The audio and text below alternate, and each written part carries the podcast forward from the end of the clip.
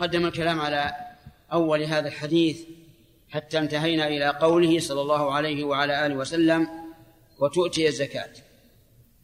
قال قال النبي صلى الله عليه وعلى آله وسلم وتصوم رمضان.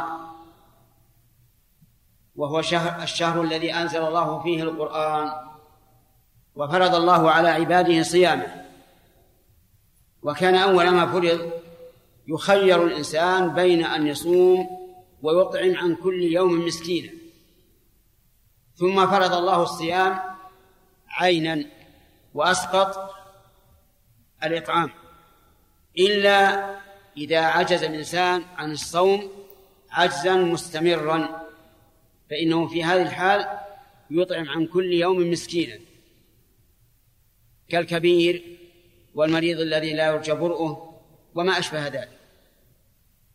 وصوم رمضان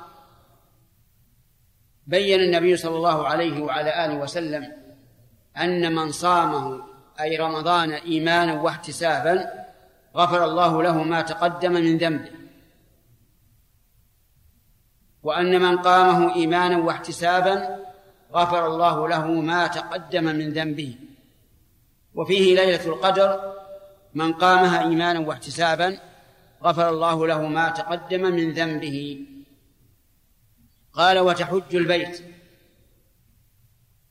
حج البيت وقصد مكة لأداء المناسك. وهو فرض على المستطيع.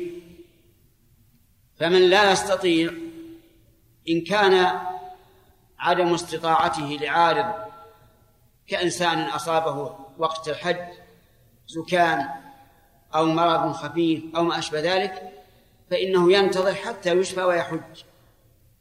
وإن كان لا يستطيع عجزا مستمرا فإنه يوكل من يحج عنه. دليل ذلك أن امرأة أتت النبي صلى الله عليه وعلى آله وسلم وقالت يا رسول الله إن أبي أدركته فريضة الله على عباده بالحج شيخا كبيرا لا يثبت على الراحلة. أفأحج عنه؟ قال نعم حج عنه. فأذن لها أن تحج عن أبيها لأنه كبير والكبير لا يرجى زوال عجزه. وإذا مات الإنسان ولم يحج وهو قادر على الحج ولكنه لم يفعل وصار كل سنة يقول السنة كل سنة يقول السنة حتى مات فإنه يحج عنه من تركته قبل قبل كل شيء. بعد مؤونة التجهيز يحج عنه من تركته. قبل قبل الوصية. لأن النبي صلى الله عليه وعلى آله وسلم سألته امرأة قالت يا رسول الله إن أمي نذرت أن تحج فلم تحج حتى ماتت أفأحج عنها؟ قال نعم. أرأيت لو كان على أمك دين فقضيته. أكان يجزئ عنها؟ قالت نعم. قال فذلك الحج. أو قال فدين الله حق بالوفاء. وذكر بقية الحديث إن شاء الله تأتي في الدروس القادمة. عن معاذ رضي الله عنه قال قلت يا رسول الله أخبرني بعمل يدخلني الجنة ويباعدني من النار. قال لقد سألت عن أمر عظيم وإنه ليسير على من يسره الله عليه. تعبد الله ولا تشرك به شيئا وتقيم الصلاة وتؤتي الزكاة وتصوم رمضان. وتحج البيت. ثم قال ألا أدلك على أبواب الخير؟ الصوم جنة والصدقة تطفئ الخطيئة كما يطفئ الماء النار وصلاة الرجل في جوف الليل.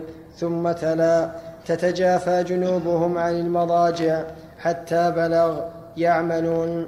ثم قال ذكر المؤلف رحمه الله حديث معاذ بن جبل الطويل وتقدم الكلام والحمد لله على أكثره. قال النبي صلى الله عليه وعلى آله وسلم لمعاذ ألا أدلك على أبواب الخير؟ ومعاذ لم يسأل عن هذا لكن من كمال تبليغ النبي صلى الله عليه وعلى آله وسلم أنه كان يفتح المسألة للمخاطب حتى يسأل. وهذا من الجود بالعلم. والجود بالعلم أفضل من الجود بالمال لأنه جود بالإرشاد والهداية. والنبي صلى الله عليه وعلى آله وسلم أحيانا يسأل عن شيء فيجيب بأكثر مما سئل عنه لأن السائل يحتاج إليه. مثل سئل عن عن ماء البحر. قالوا يا رسول الله إنا قوم نركب البحر وليس وليس معنا ماء. أفنتوضأ بماء البحر؟ قال نعم. هو الطهور ماؤه الحل ميتته. فهم ما سألوا عن ميتة البحر إنما سألوا عن الوضوء بماء البحر. لكن النبي صلى الله عليه وعلى آله وسلم علم أنهم سيحتاجون إلى مثل هذا فزاد على ما سألوا. وهذا من الجود بالعلم ولذلك ينبغي لطالب العلم الذي يسأل عن مسألة من العلم أن يذكر للسائل ما لم يسأله إذا كان يغلب على ظنه أنه يحتاج إليه وأن وأن عقله يسعه ويفهمه. قال النبي صلى الله عليه وعلى آله وسلم لمعاذ ألا أدلك على أبواب الخير؟ يعني الأبواب التي توصل إلى الخير في الدنيا والآخرة. الصوم جنة. الصوم هو الإمساك عن المفطرات تقربا إلى الله تبارك وتعالى من طلوع الفجر إلى غروب الشمس وهو معروف. يقول إنه جنة يعني سترة يستتر به الإنسان في الدنيا من المعاصي وفي الآخرة من النار. دليل ذلك قوله تبارك وتعالى يا أيها الذين آمنوا كتب عليكم الصيام كما كتب على الذين من قبلكم. أكمل. لعلكم تتقون. هذه الحكمة أن تتقي الذنوب بصومك فيكون جنة لك من الذنوب. وقال النبي صلى الله عليه وعلى آله وسلم من لم يدع قول الزور والعمل به والجهل فليس لله حاجة في أن يدع طعامه وشرابه. إذن الحكمة من الصوم أن يدع الإنسان قول الزور والعمل به والجهل حتى يكون صومه على على ما يرضي الله تبارك وتعالى. فالصوم جنة يقي الإنسان من المعاصي في الدنيا ويقيه من النار في الآخرة حتى إن الله تبارك وتعالى قال في الحديث القدسي كل عمل ابن آدم له الحسن بعشر أمثالها إلا الصوم فإنه لي وأنا أجزي به. والصدقة تطفئ الخطيئة كما يطفئ الماء النار. الصدقة ولو قليلة تطفئ الخطيئة. وبحسب نفعها والإخلاص فيها والمتابعة فيها يكون التكفير لأن الجزاء من جنس العمل. فإذا تصدق الإنسان بصدقة يبتغي بذلك وجه الله ونفع أخيه الفقير. وكانت سرا لأن الجهر بها لا لا يمتاز بمزية. فإن هذه الصدقة تطفئ الخطيئة كما يطفئ الماء النار. وشبه النبي صلى الله عليه وعلى آله وسلم المعقول بالمحسوس لأن كل إنسان يعرف أن الماء يطفئ النار. أليس كذلك؟ لكن يجهل كيف تطفئ الخطيئة النار. كيف تطلب الصدقة الخطيئة؟ فبين النبي صلى الله عليه وسلم ذلك بضرب مثل محسوس وهذا من حسن تعليمه صلى الله عليه وسلم ومما أخذه من كلام ربه جل وعلا لأن الله تعالى دائما يضرب الأشياء المعقولة بالأشياء المحسوسة حتى تتبين أكثر وأوضح.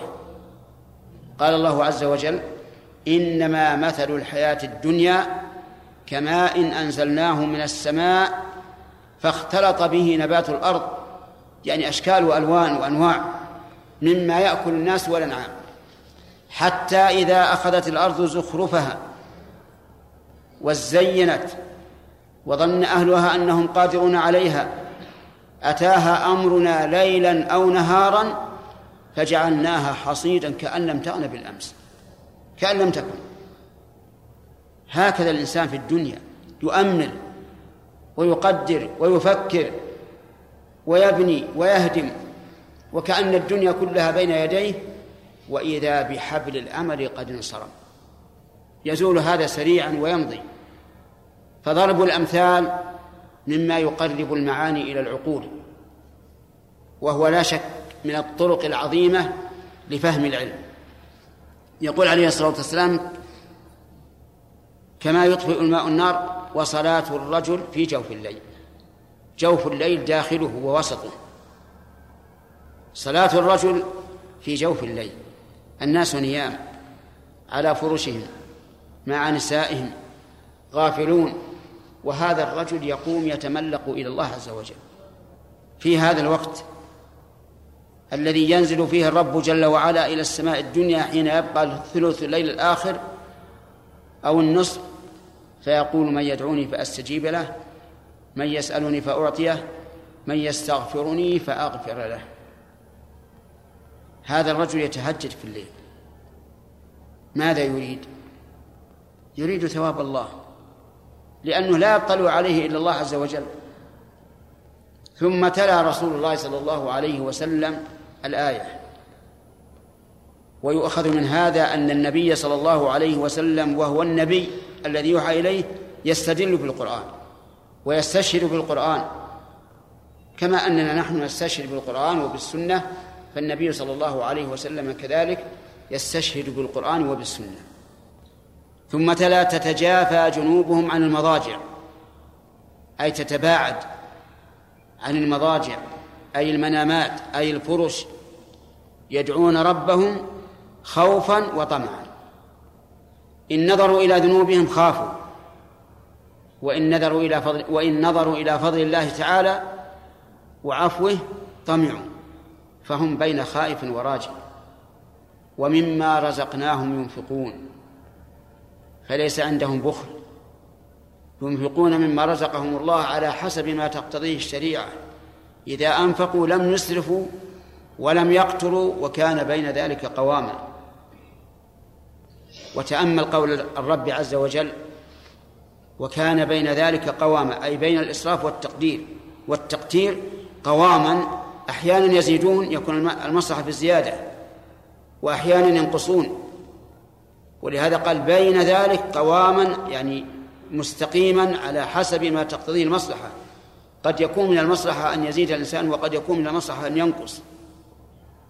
فلا تعلم نفس ما أخفي لهم من قرة أعين جزاء بما كانوا يعملون. اللهم اجعلنا منهم. لا تعلم نفس أي نفس؟ ومثل هذا هذا التعبير يدل على العموم لأنه نكرة في سياق النفي. لا تعلم أي نفس ما أخفي لهم من قرة أعين. ولا يتصور أحد كيف يكون هذه القرة لأن الجنة فيها ما لا عين رأت ولا أذن سمعت ولا خطر على قلب بشر. فإن قال قائل أليس الله يقول إن في الجنة فاكهة ونخل ورمان ولحم وعسل ولبن وخمر وماء؟ وهذه معلومة. فالجواب أنها معلومة المعنى ولكنها غير معلومة الحقيقة. لا تظن أن أن الفاكهة في الجنة كالفاكهة في الدنيا بل لها طعم آخر ولون آخر ولذة أخرى. تختلف اختلافا عظيما المعنى واحد لكن الحقيقة مختلفة غاية الاختلاف. في الجنة ما يمكن تنال الثمرة لا تنال الثمرة إلا بتعب وإعياء. وإحضار أواني ورقي وصعود. هذا في الدنيا في الجنة لا. قطوفها دانية قريبة. الإنسان تحت الشجرة الله من فضلك. إذا اشتهى شيئا من ثمرتها مجرد ما ينظر إليه يدنو منه حتى يكون بين يديه. سبحان الله. ولا يحتاج إلى قطف. قطوفها دانية. خذه بيدك يأتي يحضر بين يديك. ثم هو لا يتساقط أيضا حتى يظن أنه فاسد مثلا ولا فساد في الجنة. لا يتساقط. تأتي يأتي الغصن ويتجلى ويكون بين يديه. خذ ما شئت. اللهم أرنا ذلك يا رب العالمين. اللهم أرنا ذلك. اللهم أرنا ذلك. هذا النعيم الذي ينبغي للإنسان أن يسعى له. أما نعيم الدنيا فليس فيه خير. قد يطغي الإنسان وينسيه ذكر الله والدار الآخرة. وقد يكون الإنسان فيه مستقيما ويبذله في طاعة الله ولكن لا يكون كنعيم الآخرة. ولهذا قال عز وجل فلا تعلم نفس ما أخفي لهم من قرة أعين جزاء بما كانوا يعملون. وفي الحديث القدسي أعددت لعباد الصالحين ما لا عين رأت ولا أذن سمعت ولا خطر على قلب بشر. في هذا الحديث حث على الصيام وعلى الصدقة وعلى قيام الليل. لأن النبي صلى الله عليه وعلى آله وسلم إذا ذكر شيئا وذكر ثوابه فإنما يرغبنا في فعله ليس مجرد قصة فقط. ما هي قصة؟ تقال لا يريد أن ينشطنا على العمل. اللهم أعنا على ذكرك وشكرك وحسن عبادتك. وتحج البيت. ثم قال ألا أدلك على أبواب الخير؟ الصوم جنة والصدقة تطفئ الخطيئة كما يطفئ الماء النار وصلاة الرجل في جوف الليل. ثم تلا. تتجافى جنوبهم عن المضاجع حتى بلغ يعملون.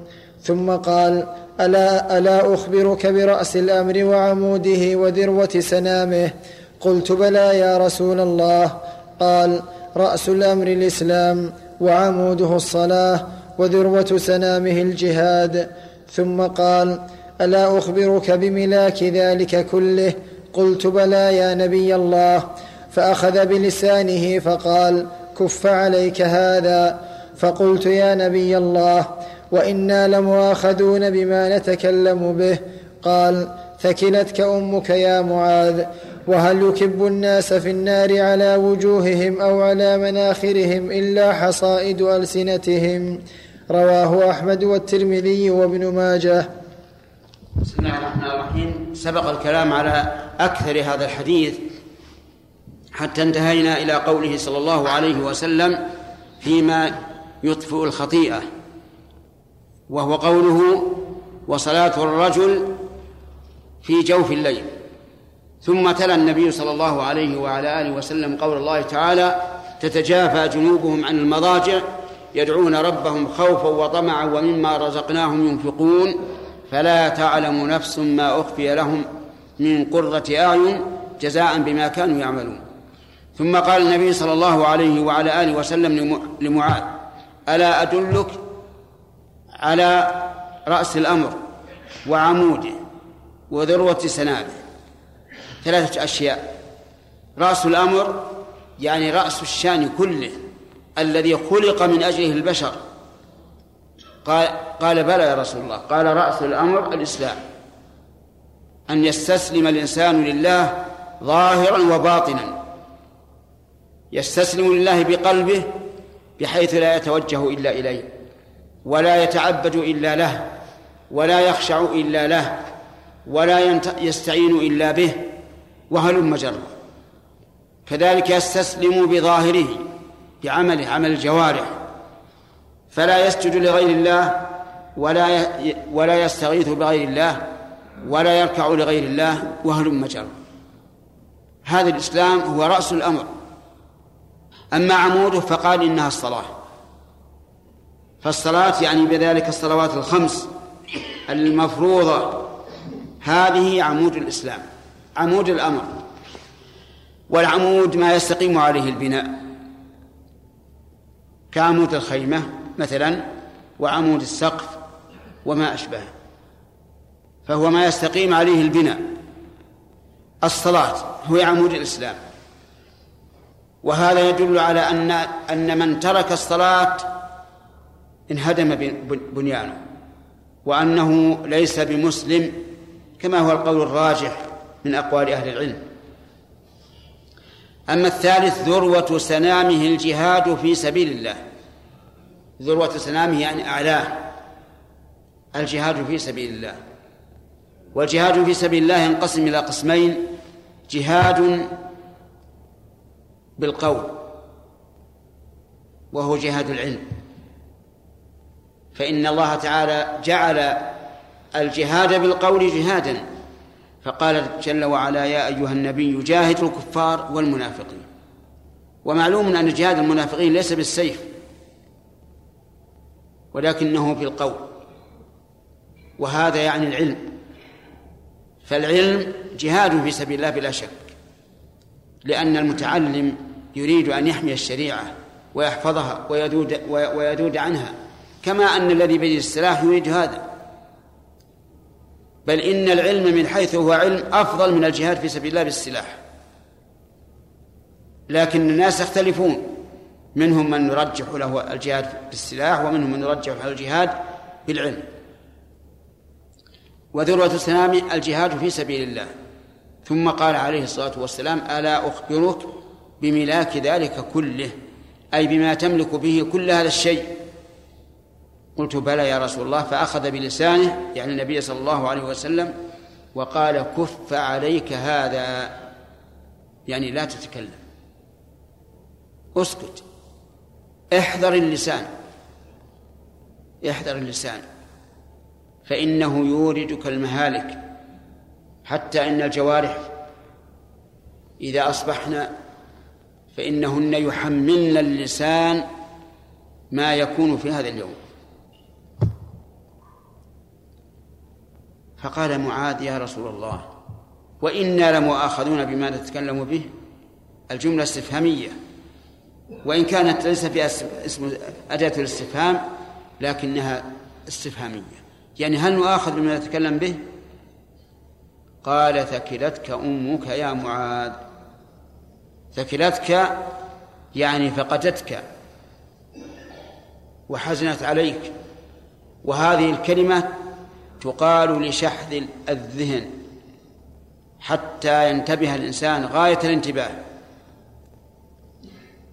وقيل إن المعنى الدعاء ولكنه على تقدير محذوف والتقدير ثكلتك أمك إن لم تعلم والصواب خلاف ذلك وأن المراد بها الحث والتنبيه.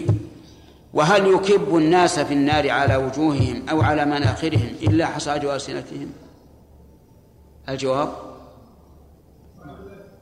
نعم. لا لا يكبه إلا إلا الحصائد.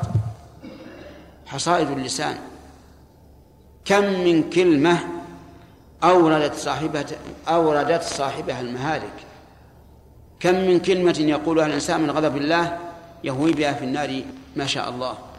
فالواجب حفظ اللسان.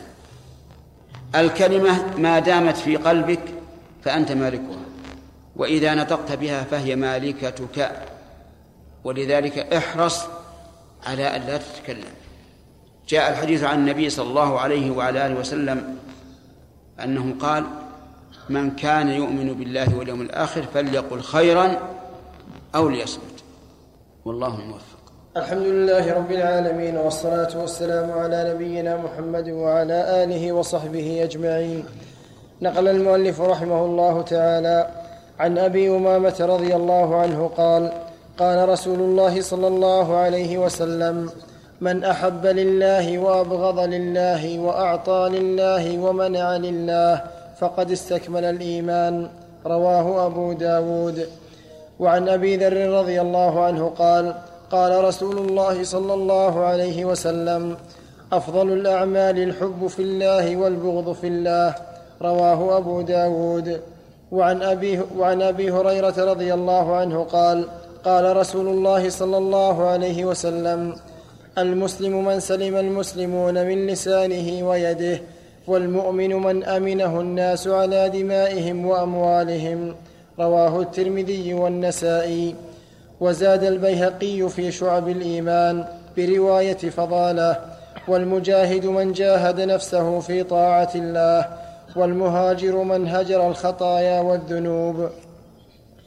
بسم الله الرحمن الرحيم. هذه الأحاديث في بيان مقتضيات الإيمان.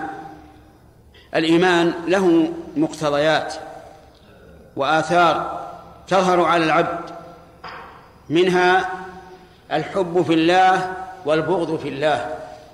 يعني أنك لا تحب المرء إلا لله. لا من أجل ماله ولا من أجل قرابته ولا من أجل أي شيء يعطيك إياه. إنما تحبه لله. وليس بينك وبينه صلة ولا معرفة. لكن رأيت الرجل عابدا لله عز وجل آمرا بالمعروف.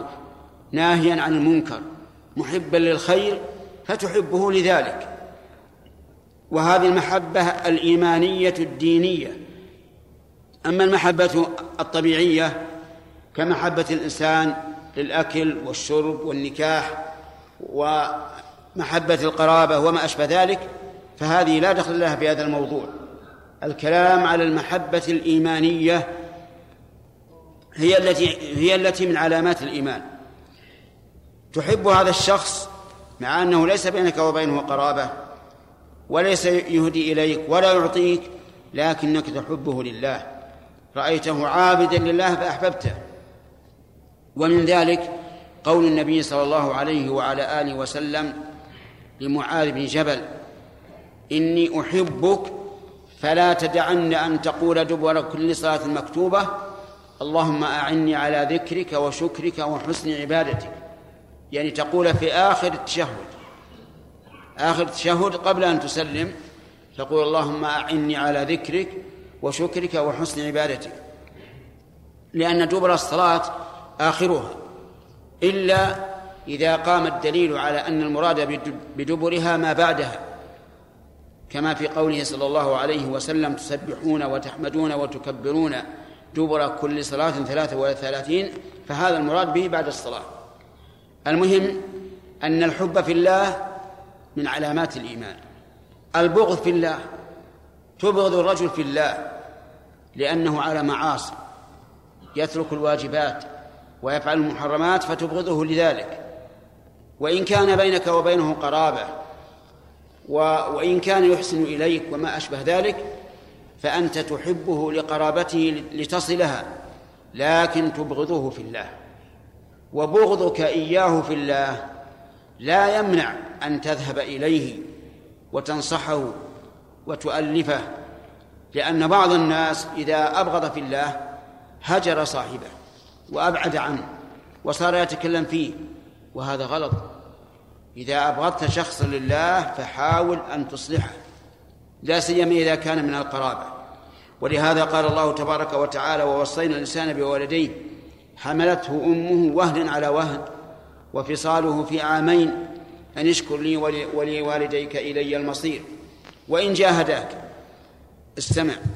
وإن جاهداك أي بذل جهدهما وحرص حرص على أن تشرك فلا. وإن جاهداك على أن تشرك بالله ما ليس لك به علم وإن جاهداك على أن تشرك بما ليس لك به علم فلا تطعهما. إن جاهداك يعني بذل جهدهما وحاول أن تشرك بالله فلا تطعهما لأنه لا طاعة لمخلوق في معصية الخالق. وصاحبهما في الدنيا معروفا يعني لا تبعد عنهما لا تتبرى منهما. صاحبهما في الدنيا معروفا وهما كافران ويجاهدانك على الكفر. يقولان أكفر ويبذلان الغالي والرخيص لتكفر فلا تطيعهما وصاحبهما في الدنيا معروفا. كذلك من أعطى لله ومنع لله فهذا أيضا من مقتضيات الإيمان. تعطي الشيء لله عز وجل. أمرك الله تعالى أن تعطي فأعطيت. تمنع لله عز وجل. منعك الله أن تعطي فامتنعت. يعني أنك لا تبذل لهوى نفسك ولكن ليكن بذلك لله ومنعك لله عز وجل. فهنا تستكمل الإيمان وتأتي بمقتضياته. فلذلك ينبغي للإنسان أن تكون محبته لله وبغضه لله وعطاؤه لله ومنعه لله حتى يتحقق بذلك كمال الإيمان. والله موفق. بسم الله الرحمن الرحيم. الحمد لله رب العالمين والصلاة والسلام على نبينا محمد وعلى آله وصحبه أجمعين. نقل المؤلف رحمه الله تعالى عن أبي هريرة رضي الله عنه قال قال رسول الله صلى الله عليه وسلم المسلم من سلم المسلمون من لسانه ويده والمؤمن من أمنه الناس على دمائهم وأموالهم. رواه الترمذي والنسائي. وزاد البيهقي في شعب الإيمان برواية فضالة. والمجاهد من جاهد نفسه في طاعة الله. والمهاجر من هجر الخطايا والذنوب. وعن أنس رضي الله عنه قال قلما خطبنا رسول الله صلى الله عليه وسلم إلا قال لا إيمان لمن لا أمانة له ولا دين لمن لا عهد له. رواه البيهقي في شعب الإيمان. بسم الله الرحمن الرحيم. هذه أحاديث ختم بها المؤلف الفصل الأول من كتاب الإيمان. الحديث الأول من هو المسلم؟ حقا الذي تم إسلامه. قال النبي صلى الله عليه وعلى آله وسلم المسلم من سلم المسلمون من لسانه ويده. يعني المسلم كامل الإسلام هو الذي يسلم المسلمون من لسانه ويده. من لسانه لا يعتدي عليهم بالسب ولا الشتم ولا الغيبة ولا النميمة ولا الكذب ولا غير ذلك مما مما هو عدوان باللسان.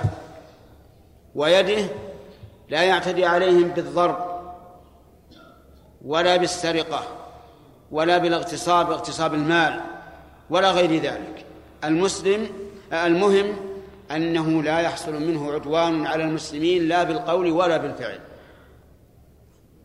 والمؤمن يعني كامل الإيمان من أمنه الناس على دمائهم وأموالهم. يعني المؤمن هو الأمين. الذي يأمنه الناس على دمائهم وأموالهم. على دمائهم يعني أن الرجل يخرج مع الرجل ولو كان مسلحا فإنه آمن منه. الرجل أيضا يعلم الصبيان فيأمنه الناس على أبنائهم وعلى بنا والمرأة على بناتهم. المهاجر من هجر من من من, من هجر معاصي الله عز وجل فلم فلم يفعل معصية بل هجر المعاصي وتركها لله عز وجل. والمجاهد من جاهد نفسه على فعل الطاعات. والمراد بهذا على وجه الكمال وإلا من المعلوم أنه لا بد من شهادة أن لا إله إلا الله وأن محمد رسول الله وإقام الصلاة وإيتاء الزكاة يعني أصول الإسلام. لكن هذه التي ذكرها الرسول عليه الصلاة والسلام يراد بها كمال الإسلام وكمال الإيمان وكمال الجهاد وكمال الهجرة. والله الموفق. إيش؟ هذا أيضا ممن لم يسلم المسلمون من لسانه. الذي يكون اللعن دائما بلسانه. أو القذف والعياذ بالله يا ولد الزنا أو يا زاني أو ما أشبه ذلك هذا من معجون اللسان. نقل المؤلف رحمه الله تعالى عن عبادة بن الصامت رضي الله عنه قال سمعت رسول الله صلى الله عليه وسلم يقول من شهد أن لا إله إلا الله وأن محمدا رسول الله حرم الله عليه النار. رواه مسلم. وعن عثمان رضي الله عنه قال قال رسول الله صلى الله عليه وسلم من مات وهو يعلم أنه لا إله إلا الله دخل الجنة. رواه مسلم. وعن جابر رضي الله عنه قال قال رسول الله صلى الله عليه وسلم ثنتان موجبتان. قال رجل يا رسول الله ما الموجبتان؟ قال من مات يشرك بالله شيئا دخل النار. ومن مات لا يشرك بالله شيئا دخل الجنة. رواه مسلم.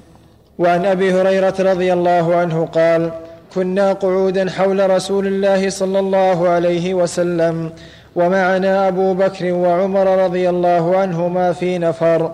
فقام رسول الله صلى الله عليه وسلم من بين أظهرنا فأبطأ علينا وخشينا أن يقتطع دوننا ففزعنا فقمنا. فكنت أول من فزع فخرجت أبتغي رسول الله صلى الله عليه وسلم حتى أتيت حائطا للأنصار لبني النجار فدرت به هل أجد له بابا؟ فلم أجد فإذا ربيع يدخل في جوف حائط من بئر خارجة والربيع الجدول قال فاحتفزت فدخلت على رسول الله صلى الله عليه وسلم فقال أبو هريرة فقلت نعم يا رسول الله. قال ما شأنك؟ قلت كنت بين اظهرنا فقمت فأبطأت علينا. فخشينا أن, فخشينا أن تقتطع دوننا ففزعنا. فكنت أول من فزع. فأتيت هذا الحائط فاحتفزت كما يحتفز الثعلب. وهؤلاء الناس ورائي. فقال يا أبا هريرة وأعطاني نعليه. فقال اذهب بنعلي هاتين فمن, لقي فمن لقيك من وراء هذا الحائط يشهد أن لا إله إلا الله مستيقنا بها قلبه فبشره بالجنة. فكان أول من لقيت عمر فقال ما هاتان النعلان يا أبا هريرة؟ قلت هاتان نعلى رسول الله صلى الله عليه وسلم بعثني بهما. من لقيت يشهد أن لا إله إلا الله مستيقنا بها قلبه بشرته بالجنة فضرب عمر بين ثديي فخررت لأستي فقال ارجع يا أبا هريرة. فرجعت إلى رسول الله صلى الله عليه وسلم فأجهشت بالبكاء وركبني عمر فإذا هو على أثري. فقال رسول الله صلى الله عليه وسلم ما لك يا أبا هريرة؟ فقلت لقيت عمر فأخبرته بالذي بعثتني به فضرب بين ثديي ضربة خررت لأستي فقال ارجع. فقال رسول الله صلى الله عليه وسلم يا عمر ما حملك على ما فعلت؟ قال يا رسول الله بأبي أنت وأمي أبعثت أبا هريرة بن عليك من لقي يشهد أن لا إله إلا الله مستيقنا بها قلبه بشره بالجنة قال نعم. قال فلا تفعل فإني أخشى أن يتكل الناس عليها فخلهم يعملون. فقال رسول الله صلى الله عليه وسلم فخلهم. رواه مسلم. هذه الأحاديث فيها دليل على فضيلة الإخلاص في الشهادة شهادة أن لا إله إلا الله وأن من شهد أن لا إله إلا الله مستيقنا بها قلبه فإن الله يحرمه على النار ويدخله الجنة. جعلنا الله وإياكم منه. ولكن لا بد لهذه الشهادة التي يستيقن بها قلب الإنسان لا بد لها من آثار وأعمال.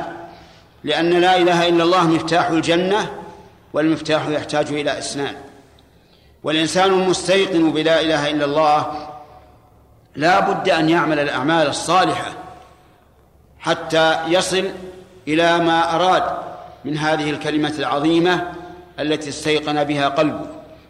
وأما مجرد قولها بدون استيقان فإنه لا يدخل الإنسان الجنة بدليل أن المنافقين يشهدون أن لا إله إلا الله لكن قلوبهم خالية من ذلك والعياذ بالله فلا يدخلون الجنة. يأتون إلى الرسول صلى الله عليه وعلى آله وسلم يقولون نشهد إنك لرسول الله. ويؤكدون هذا بكلمة نشهد وكلمة إن وكلمة اللام. يؤكدونها فقال الله عز وجل والله يعلم إنك لرسوله والله يشهد إن المنافقين لكاذبون. ما شهدوا أن لا إله إلا الله. لو شهدوا أن لا إله إلا الله لآمنوا وأذعنوا وقبلوا وعملوا الأعمال الصالحة التي تقربهم إلى الله عز وجل. ولهذا ينبغي للإنسان أن يكثر من قول لا إله إلا الله حتى يصطبغ بها قلبه وحتى تكون على لسانه دائما. كما أرشد النبي صلى الله عليه وعلى آله وسلم الرجل الذي قال يا رسول الله إني قد كبر السن وكثر الشرائع الإسلام علي فماذا أعمل؟ قال لا يزال لسانك رطبا من ذكر الله. أكثر من الذكر حتى يصطبغ بها قلبك وبدنك وتكون دائما على لسانك. فإذا فاجأك الموت يوما من الأيام فزعت إليها على طول. لا إله إلا الله. فتكون قد ختم لك بلا إله إلا الله ومن كان آخر كلامه من الدنيا لا إله إلا الله دخل الجنة. أما حديث أبي هريرة الطويل ففيه فوائد. لا يمكن أن نتكلم عليها هذه في هذه الجلسة لكن نتكلم عليها فيما بعد إن شاء الله لأنها ذات أهمية عظيمة. نسأل الله تعالى أن يختم لنا ولكم بالإخلاص والتوحيد إنه على كل شيء قدير. بسم الله الرحمن الرحيم. الحمد لله رب العالمين والصلاة والسلام على نبينا محمد وعلى آله وصحبه أجمعين. نقل المؤلف رحمه الله تعالى عن معاذ بن جبل رضي الله عنه قال قال لي رسول الله صلى الله عليه وسلم مفاتيح الجنة شهادة أن لا إله إلا الله رواه أحمد. وعن عثمان رضي الله عنه قال إن رجالا من أصحاب النبي صلى الله عليه وسلم حين توفي حزنوا عليه حتى كاد بعضهم يوسوس. قال عثمان وكنت منهم فبين أنا جالس مر علي عمر وسلم فلم أشعر به فاشتكى عمر إلى أبي بكر رضي الله عنهما ثم أقبلا حتى سلما علي جميعا فقال أبو بكر ما حملك على أن لا ترد على أخيك عمر سلامة. قلت ما فعلت؟ قال عمر بلى والله لقد فعلت. قال قل قال قلت والله ما شعرت والله ما شعرت أنك مررت ولا سلمت. قال أبو بكر صدق عثمان قد شغلك عن ذلك أمر. فقلت أجل. قال ما هو؟ قلت توفى الله نبيه صلى الله عليه وسلم قبل أن نسأله عن نجاة هذا الأمر. قال أبو بكر قد سألته عن ذلك فقمت إليه وقلت له بأبي أنت وأمي أنت أحق بها. قال أبو بكر قلت يا رسول الله ما نجاة هذا الأمر؟ فقال صلى الله عليه وسلم من قبل مني الكلمة التي عرضت على عمي فردها فهي له نجاة. رواه أحمد. بسم الله الرحمن الرحيم. هذا الحديث والذي قبله يدل على فضيلة لا إله إلا الله. وذلك أن النبي صلى الله عليه وعلى آله وسلم لما توفاه الله حزن الناس على ذلك حزنا عظيما وحق لهم أن يحزنوا على هذا. لأنهم فقدوا رسول الله صلى الله عليه وسلم الذي أضاء بقدومه إلى المدينة كل شيء من المدينة وأظلم بفقده كل كل شيء عليه الصلاة والسلام. حزنوا لذلك حتى كاد بعضهم يوسوس يلحقه وسواس وشك ويأتيه الشيطان من كل ناحية ليفسد عليه دينه. وكان من جملة هؤلاء عثمان رضي الله عنه. صار يوسوس حتى يفقد وعيه. بمعنى حتى إنه لا يمر به الرجل لا يدري عنه من شدة غيبوبته في الوسواس. لأن الإنسان إذا اشتدت غيبته في الوسواس يمر الناس من عنده لا يحس بهم وهذه القصة وهذه القصة التي وردت من عثمان رضي الله عنه مع عمر شاهد على هذا. وأخبر أبو بكر رضي الله عنه أن من قال لا إله إلا الله نجا. وهي الكلمة التي عرضها النبي صلى الله عليه وعلى آله وسلم على عمه أبي طالب. وكان عمه أبو طالب من أحسن الناس رعاية للرسول صلى الله عليه وسلم وأشدهم دفاعا عنه نصره وحاطه وذب عنه وأعلن بأنه صادق. فقال في بعض قصائده ولقد علمت بأن دين محمد من خير أديان البرية دينا. وقال أيضا لقد علموا يعني قريشا أن ابننا لا مكذب لدينا ولا يعنى بقول الأباطل يعني بل هو مصدق وليس ساحرا كما تدعي قريش. ولما حضرته الوفاة كان عنده النبي صلى الله عليه وعلى آله وسلم وكان عنده رجلان من قريش مشركان. فكان وهو في الموت يقول له النبي صلى الله عليه وعلى آله وسلم يا عم قل لا إله إلا الله كلمة يحاج لك بها عند الله. فكلما هم أن يقولها قال له الرجلان المشركان الكافران أترغب عن ملة عبد المطلب؟ وهي الشرك بالله عز وجل اللات والعزى ومنات فكان آخر ما قال هو على ملة عبد المطلب. نسأل الله العافية وأن يحسن لنا ولكم الخاتمة. قال هو على ملة عبد المطلب. وأبى أن يقول لا إله إلا الله. قال النبي صلى الله عليه وسلم لأستغفرن لك ما لم أنه عنك. وهذا يدل على توقع النبي صلى الله عليه وسلم أن ينهى عن الاستغفار له لأنه مشرك. فأنزل الله تعالى ما كان للنبي والذين آمنوا أن يستغفروا للمشركين ولو كانوا أولي قربى من بعد ما تبين لهم أنهم أصحاب الجحيم.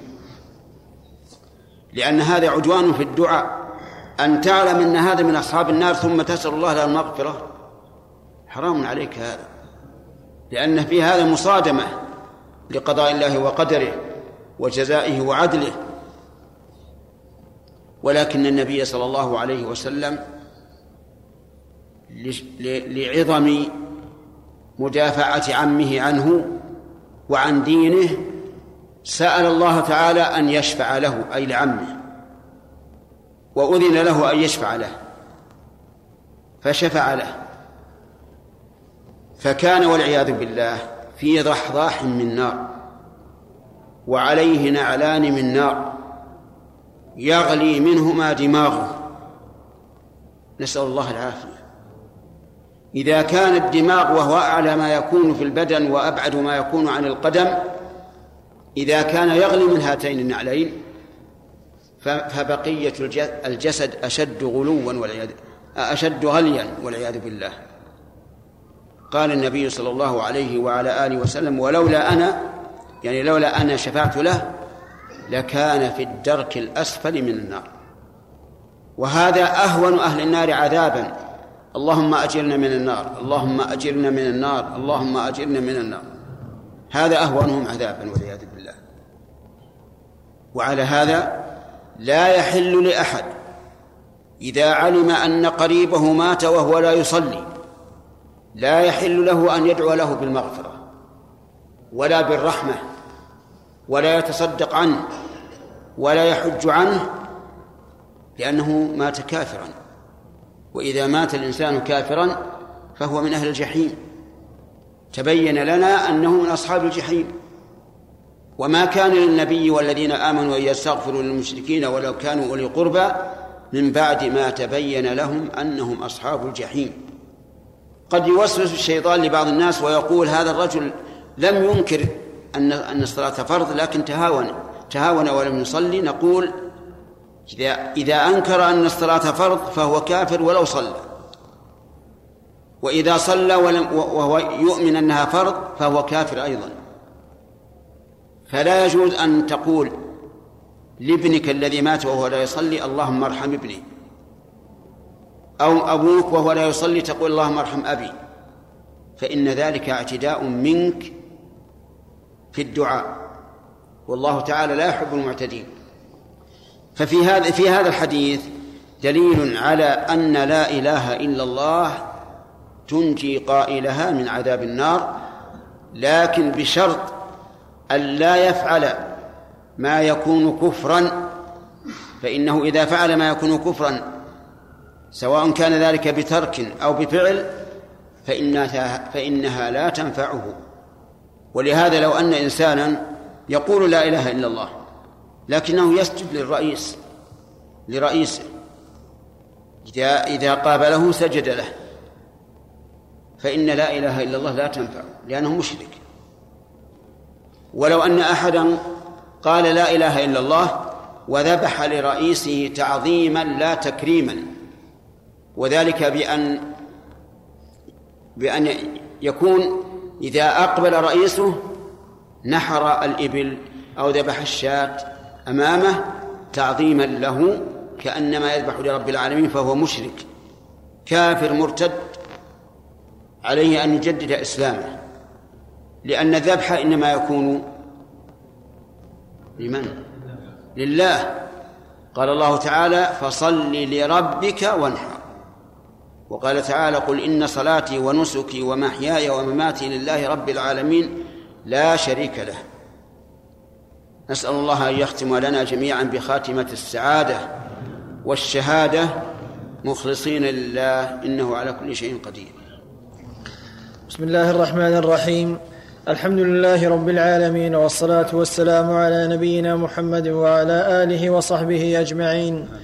نقل المؤلف رحمه الله تعالى عن المقداد رضي الله عنه أنه سمع رسول الله صلى الله عليه وسلم يقول لا يبقى على ظهر وجه الأرض بيت مدر ولا وبر إلا أدخله الله كلمة الإسلام بعز عزيز وذل ذليل. إما يعزهم الله فيجعلهم من أهلها أو يذلهم فيدينون لها.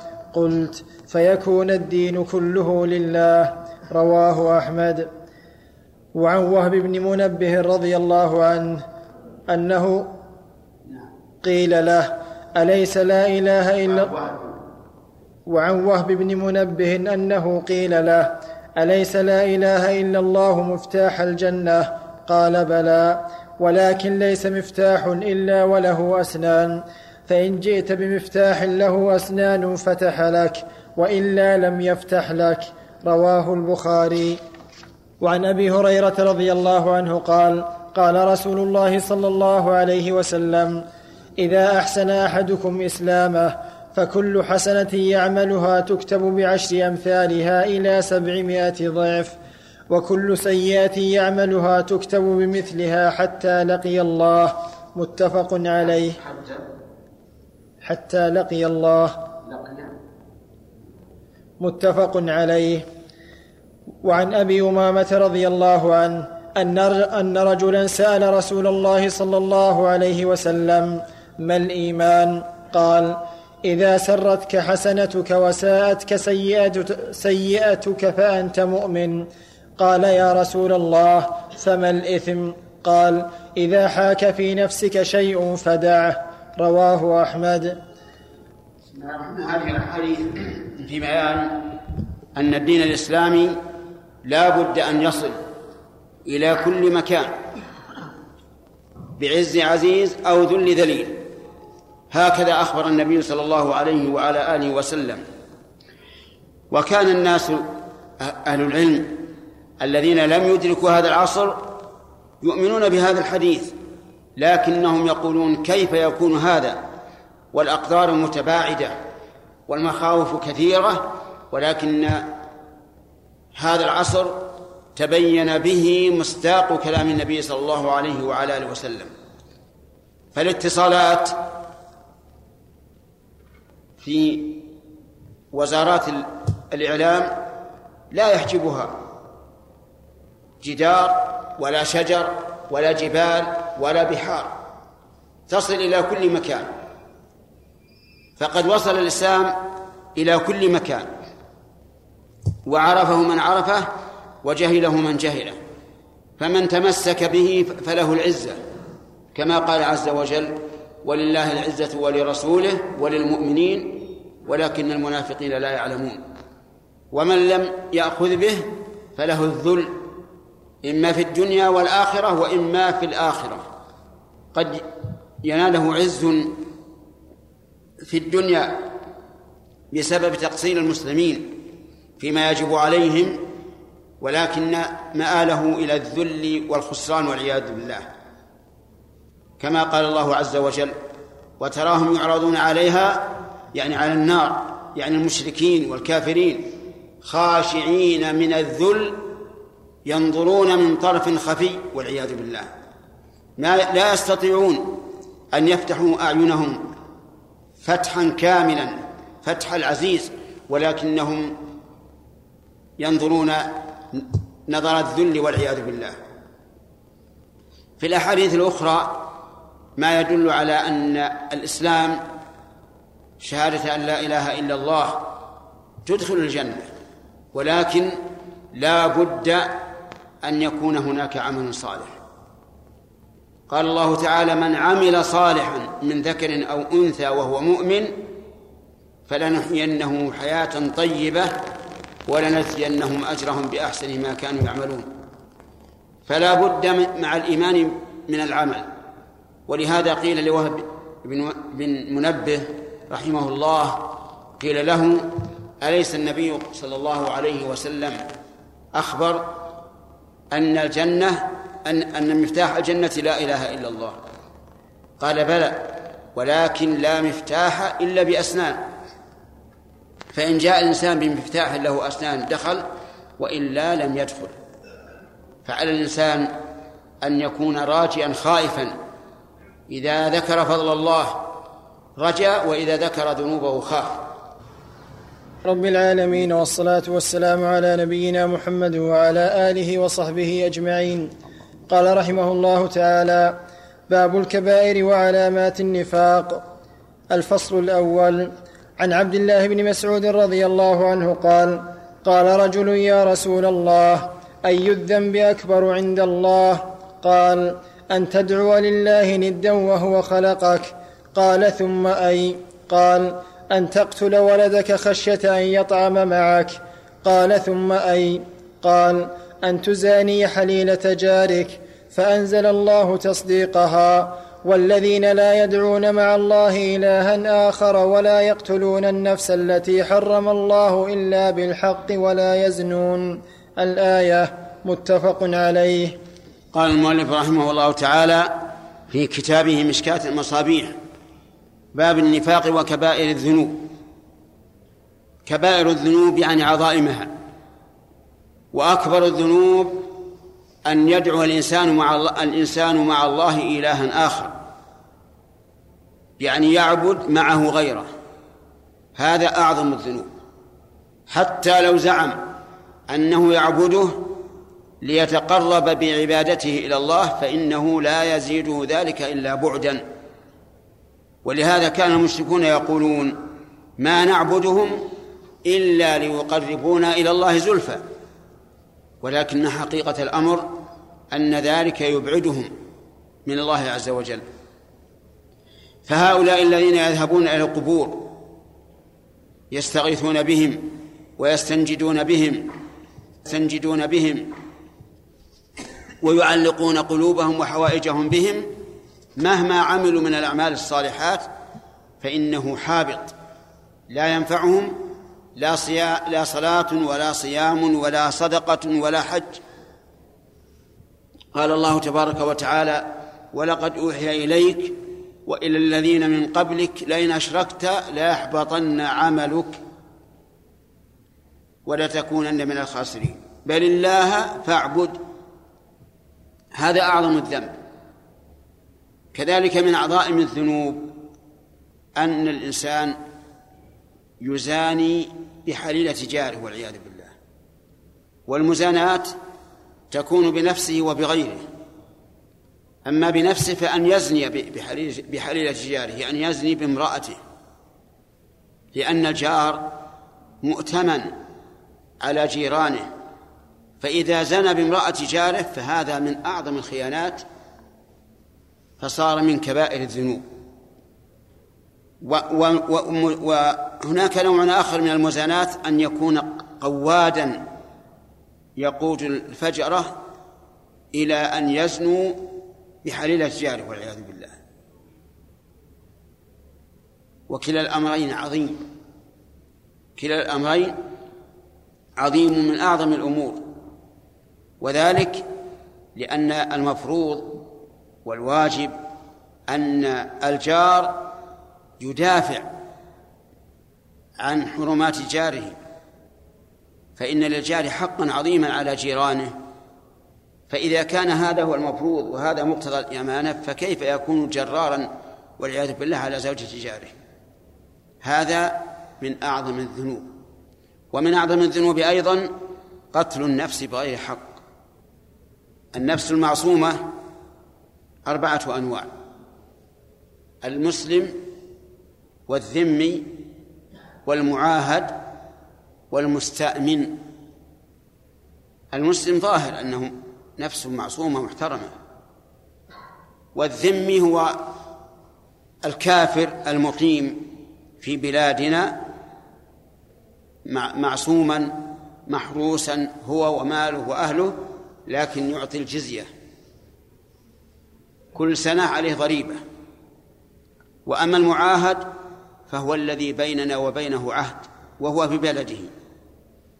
كما جرى بين النبي صلى الله عليه وعلى آله وسلم وقريش في صلح الحديبية.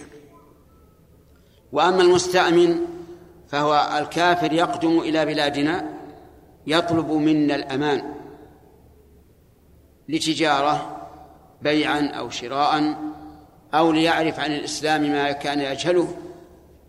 فهذا أيضا معصوم محترم.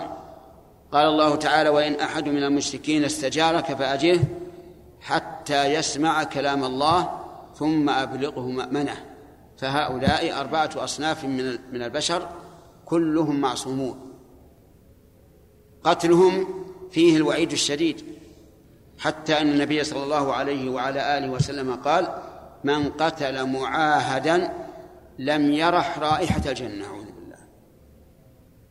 حتى لو لو قدرنا أن هذا المعاهد كان من ألد الأعداء لنا وبيننا وبينهم حروب ثم حصل عقد العهد معه فإنه يكون محترما لا يعتدى عليه ولا يذكر ما مضى من من من عداوته لأنه الآن أصبح في عهد معنا. قال الله تبارك وتعالى في في في المعاهدين فما استقاموا لكم فاستقيموا لهم. إن الله يحب المتقين. نعم إذا نقضوا العهد فلا عهد بيننا وبينهم. ولهذا نقول المعاهدون ثلاثة أقسام. القسم الأول من وفى بعهده فيجب علينا أن نوفي بعهده. القسم الثاني من ظهر عليه أمارات الخيانة.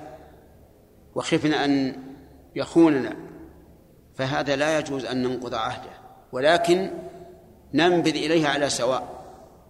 ونخبره ونقول العهد الذي بيننا وبينك انتهى حتى يكون على بصيرة من أمره. الثالث من نقض العهد فعلا بأن أساء إلى المسلمين أو سب الإسلام أو القرآن أو النبي صلى الله عليه وعلى آله وسلم أو ما أشبه ذلك من نواقض العهد فإنه ينتقض عهده ولا عهد له. فإذا قال قائل هل يجوز العهد بيننا وبين المشركين أن لا نقاتلهم ولا يقاتلوننا؟ فالجواب نعم. إذا احتجنا إلى ذلك جاز مثل أن يكون الناس في المسلمون في حال ضعف. لا يستطيعون مقاتلة العدو فلا بأس أن يجرى بيننا وبينهم صلح. ولكن هل يتحدد بحد أو لا؟ نقول الصلح ثلاثة أقسام. قسم محدد يعني نقول للكفار بيننا وبينكم عشر سنوات. خمس سنوات. ثمان سنوات فهذا جائز بالاتفاق. ودليله أن النبي صلى الله عليه وعلى آله وسلم صالح قريشا كم؟ لمدة عشر سنوات. صالحهم على أن لا يقاتلهم ولا ولا يقاتلوننا بل صالحهم على شروط عجيبة. ظاهرها غضاضة على المسلمين ولكن الله تعالى يحدث من أمره ما شاء. الثاني المؤبد العهد المؤبد ألا نغزوهم أبدا فهذا حرام وأظنه بالإجماع لأن هذا يقتضي إبطال الجهاد والجهاد ذروة سنام الإسلام ولا قيام للأمة إلا بالجهاد إذا قدرت على هذا. القسم الثالث المطلق. نجري بينه وبينهم صلحا بدون تحديد بمدة. فاختلف العلماء في هذا على قولين. نعم. المطلق أو الزائد على عشر سنوات. فاختلف العلماء في هذا على قولين. والراجح ما اختاره شيخ الإسلام ابن تيمية رحمه الله أن ذلك جائز. هذا المطلق فائدته أنه إذا قوانا الله عز وجل وملكنا ما يمكن أن نهاجم به العدو قلنا لا عهد بيننا وبينكم فسخنا العهد. ولا ولا يمكن أن يحتج علينا لأنه ليس بيننا وبينه مدة. وإذا فسخنا العهد جاز أن نقاتله. وأما ما شنع به بعض الناس على المصالحة مع اليهود فهذه مسألة سياسية. وربما تجد بعض هؤلاء المشنعين من أبعد الناس عن الإسلام. وإنما هي سياسة وعصبية وقومية وما أشبه ذلك. وهؤلاء لا عبرة بهم. ما دام لدينا دليل من القرآن والسنة فإنه لا لا فإننا لا, لا نهتم بأحد. وليشنع من شنع. إن بعض هؤلاء المشنعين لو بحثت عن حالهم أفرادا وهو جماعات لوجدت فيهم الملحد العلماني الخبيث المنافق. لكنها مسألة سياسية. وقد شنعوا على أفضل علماء هذه البلاد ولكن لا عبرة بتشنيعهم. فالحاصل أن العهد مع مع المشركين ينقسم إلى إلى ثلاث أقسام مؤبد ومؤمد ومطلق. المؤبد لا يجوز لأنه لأنه يعني إبطال الجهاد والمؤمد من عشر سنوات فأقل جائز لورود السنة به. وما زاد على العشر فيه خلاف. والصحيح جوازه إذا احتاج الناس إليه. الثالث المطلق والصحيح جوازه. هذا المطلق يكون مقيدا بقوة المسلمين. متى قوي المسلمون؟ أبطلوا هذا. وفسخوا العهد وجاهدوا. المعاهدون ذكرنا أنهم ثلاثة أقسام. الأول من التزم بالعهد واستقام عليه فهذا قد قال الله فيهم فما استقاموا لكم إيش؟ فاستقيموا لهم. يجب علينا أن نوفي بالعهد. والثاني القسم الثاني من غدروا وخانوا فهؤلاء انتقض عهدهم ونقاتلهم لأن نقضوا العهد. والثالث من خفنا منهم بأن ظهرت أمارات توحي بأنهم سينقضون العهد. فهؤلاء نخبرهم ننبذ إليهم على سواء ونقول إنه لا عهد بيننا وبينكم. نسأل الله أن ينصر الإسلام والمسلمين ويذل الشرك والمشركين والملحدين والمنافقين. إنه على كل شيء قدير.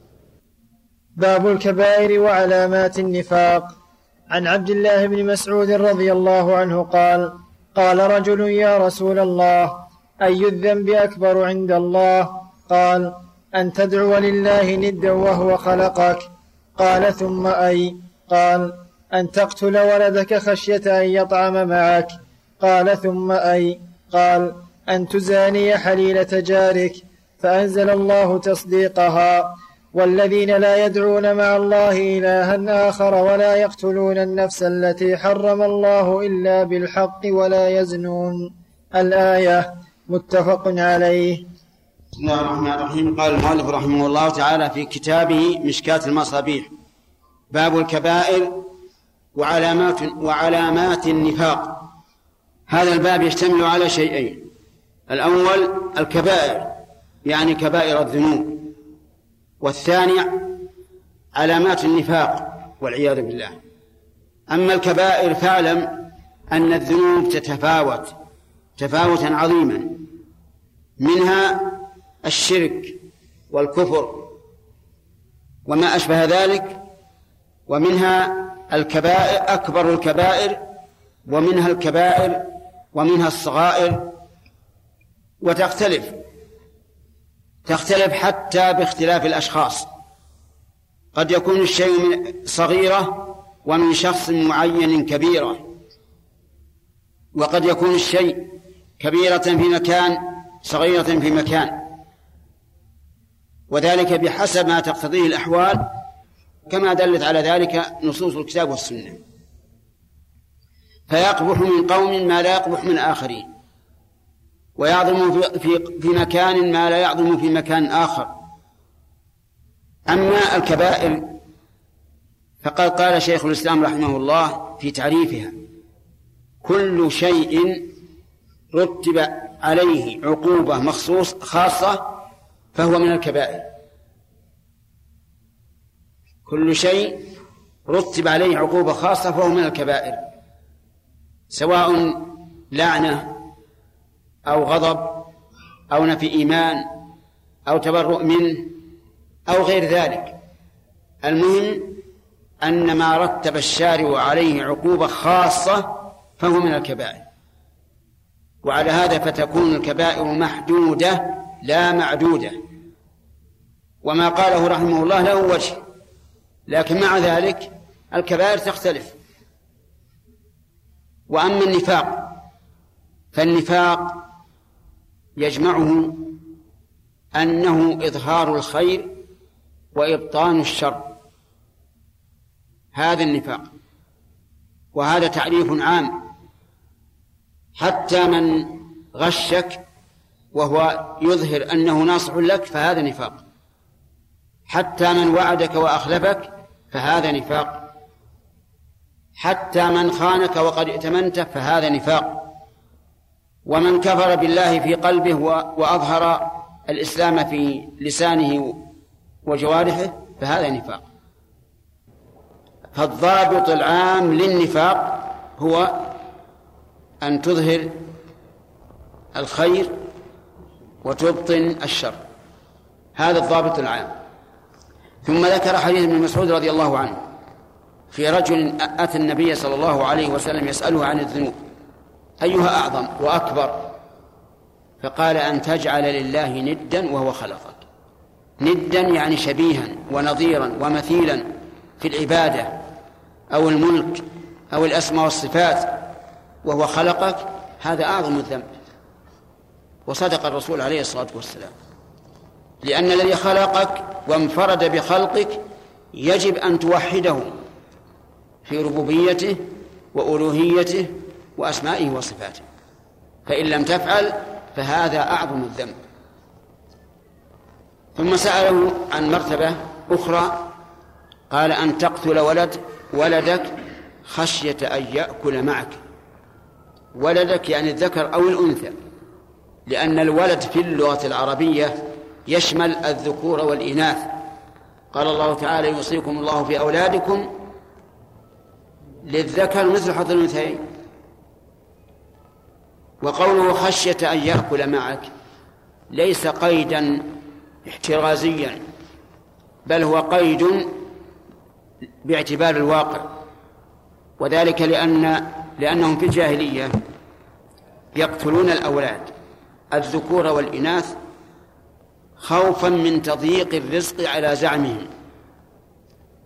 يقول أقتل الرجل ما أكل علي فيضيق عليه. وفي هذا يقول الله تعالى ولا تقتلوا أولادكم من إملاق. نحن نرزقكم وإياهم.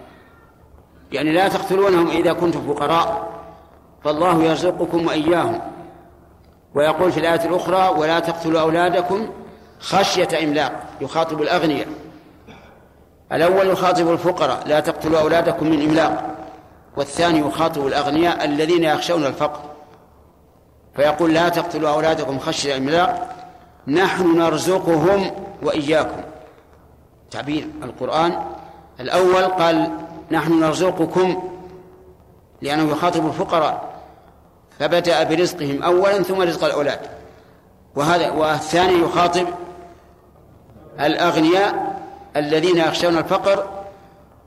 فبدأ برزق الأولاد ثم رزق هؤلاء الآباء. نحن نرزقهم وإياكم. ومن العرب من يقتل البنات دون الأولاد. لأنهم يرون أن أن البنات عار. ويعيرون بهن.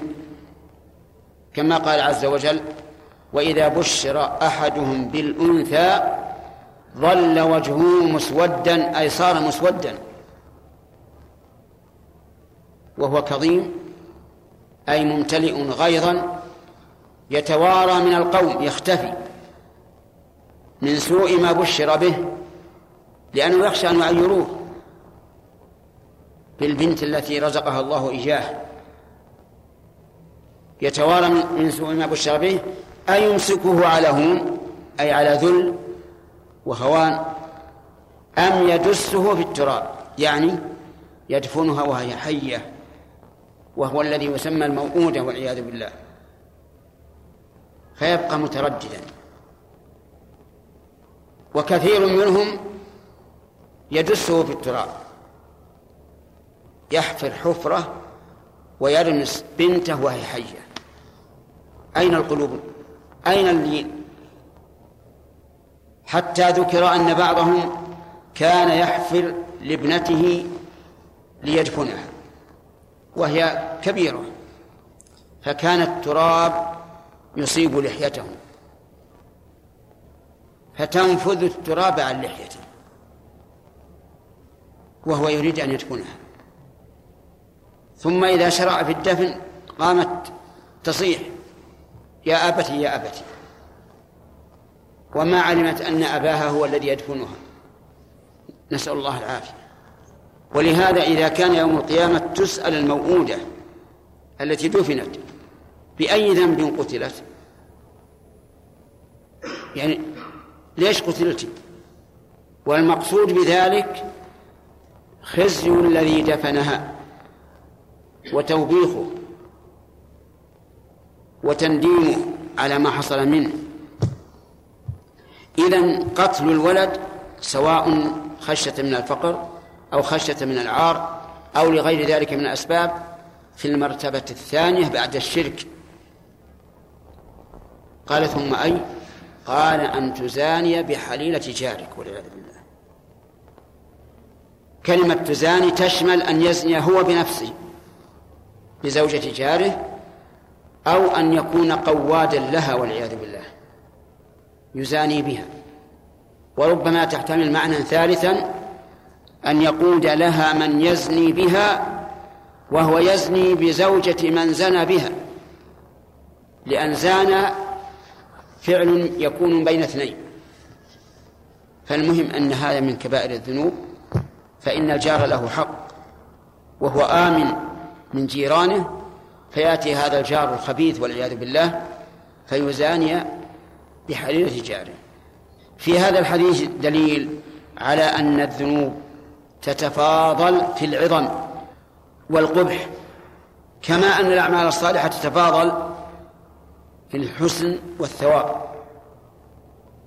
وفيه التحذير من هذه الخصال الثلاث الشرك قتل الأولاد المزاناة بحريرة, بحريرة الجار. نسأل الله أن يعصمنا وإياكم من الزلل وأن يعفو عنا ما فرطنا فيه من واجب ويتوب علينا فيما فعلناه من محرم إنه على كل شيء قدير. بسم الله الرحمن الرحيم قال رحمه الله تعالى في بيان الأحاديث التي فيها ذكر الكبائر عن عبد الله بن عمر رضي الله عنهما أن النبي صلى الله عليه وسلم قال الكبائر الإشراك بالله وعقوق الوالدين قولها الإشراك الكبائر هي كذا وكذا أي أن هذه من الكبائر وليس حصرا لأن الكبائر كثيرة لا تنحصر بعدد وضابطها كما قال شيخ الإسلام ابن تيمية رحمه الله كل عقوبة رتب كل معصية رتب عليها عقوبة معينة فإنها من كبائر الذنوب. أعظمها الإشراك بالله وعقوق الوالدين. سبق الكلام على قولها الإشراك بالله. أما عقوق الوالدين فإنه قطع حقهما مأخوذة من العق وهو القطع. والوالدان هما الأم والأب ولهما على أولادهما حقوق. هي أعظم حقوق البشر بعد حق النبي صلى الله عليه وعلى آله وسلم. فأعظم الحقوق حقوق, حقوق الله ومن ثم حقوق النبي صلى الله عليه وسلم ثم حقوق الوالدين. ولهذا تجد الله تبارك وتعالى يذكر الإحسان إلى الوالدين بعد ذكر عبادة الله تعالى وحده لا شريك له. قال الله تعالى واعبدوا الله ولا تشركوا به شيئا وبالوالدين إحسانا وقال تعالى وقضى ربك ألا تعبدوا إلا إياه وبالوالدين إحسانا بر الوالدين الإحسان إليهما بالمال. فإذا كان الوالدان يحتاجان إلى المال. وعند ولدهما مال. وجب عليه أن يعطيهما ما يحتاجان إليه. قليلا كان أو كثيرا. ما دام ماله يتسع لذلك. الإحسان إليهما بالخدمة. ما دام محتاجين لخدمته فإنه يجب عليه أن يخدمهما إما بنفسه وإما باستئجار خادم لهما. ولا بد من هذا. الإحسان إليهما بالجاه إذا احتاج إلى شفاعة عند أحد من الناس من الأمراء أو الوزراء أو غيرهم فإنه يجب عليه أن يحسن إليهما في ذلك. المهم أن نحسن إليهما بكل ما يحتاجان إليه من الإحسان. وأما عقوقهما فهو عدم القيام بالواجب عليه من البر. فيدخل في ذلك أن يمتنع من الإنفاق عليهما إذا كان غنيا وهما فقراء. يجب أن ينفق. فإن قطع أو نقص فإنه قد عق. إلا أن يكون هناك خلل في عقل الوالدين بحيث لا يرضيهما الشيء اليسير الذي يحتاجان إليه ويجد أنهما إذا أعطاهما النفقة أفسداها وبذراها فحينئذ لا بأس أن يقدر ما يراه ما يراه من الحاجة وأن يلاطفهما ويقول لهما قولا معروفا فيما لا يحتاجان إليه. كذلك من العقوق أن بعض الناس يتضجر من والديه إذا أكثر عليه القول.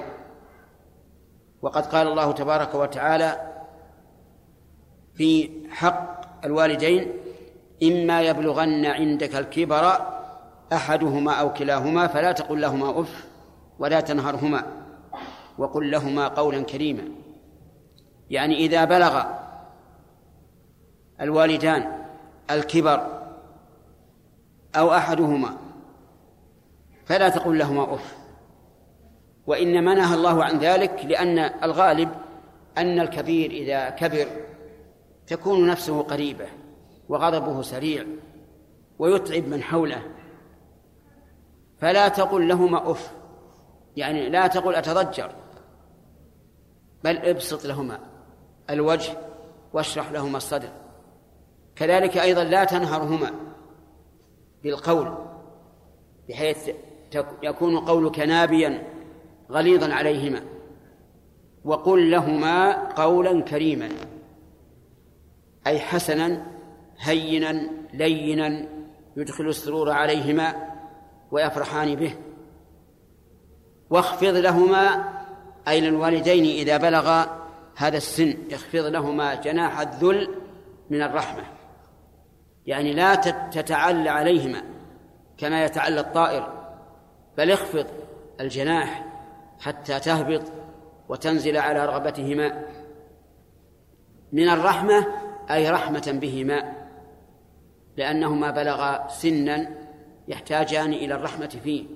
وقل رب ارحمهما كما ربياني صغيرا. الكاف هنا للتعليل. يعني رب ارحمهما لأنهما ربياني صغيرا وتعب علي. الأم تتعب على ولدها منذ أن ينشأ في بطنها إلى أن ينفصل من الرضاع. حمله وفصاله كم؟ ثلاثون شهرا. كل هذا وهي في تعب. فلهما الحق. ثم إن من من المعتاد المجرب أن الإنسان إذا بر والديه وفق لبر أولاده به. وكما يقول العوام البر أسلاف. يعني مثل القرض أقرض واستوفي. كذلك إذا بررت بررت بوالديك وفقهم وفق الله وفق الله أولادك لبرك. أسأل الله أن يهديني وإياكم لأحسن الأخلاق والأعمال وأن يجنبني وإياكم سيء الأخلاق والأعمال إنه على كل شيء قدير. عليه وسلم. لا تقبل صلاة لا تقبل صلاة من أحدث حتى يتوضأ. متفق عليه. وعن ابن عمر رضي الله عنهما قال قال رسول الله صلى الله عليه وسلم لا تقبل صلاة بغ... لا تقبل صلاة بغير طهور ولا صدقة من غلول. رواه مسلم.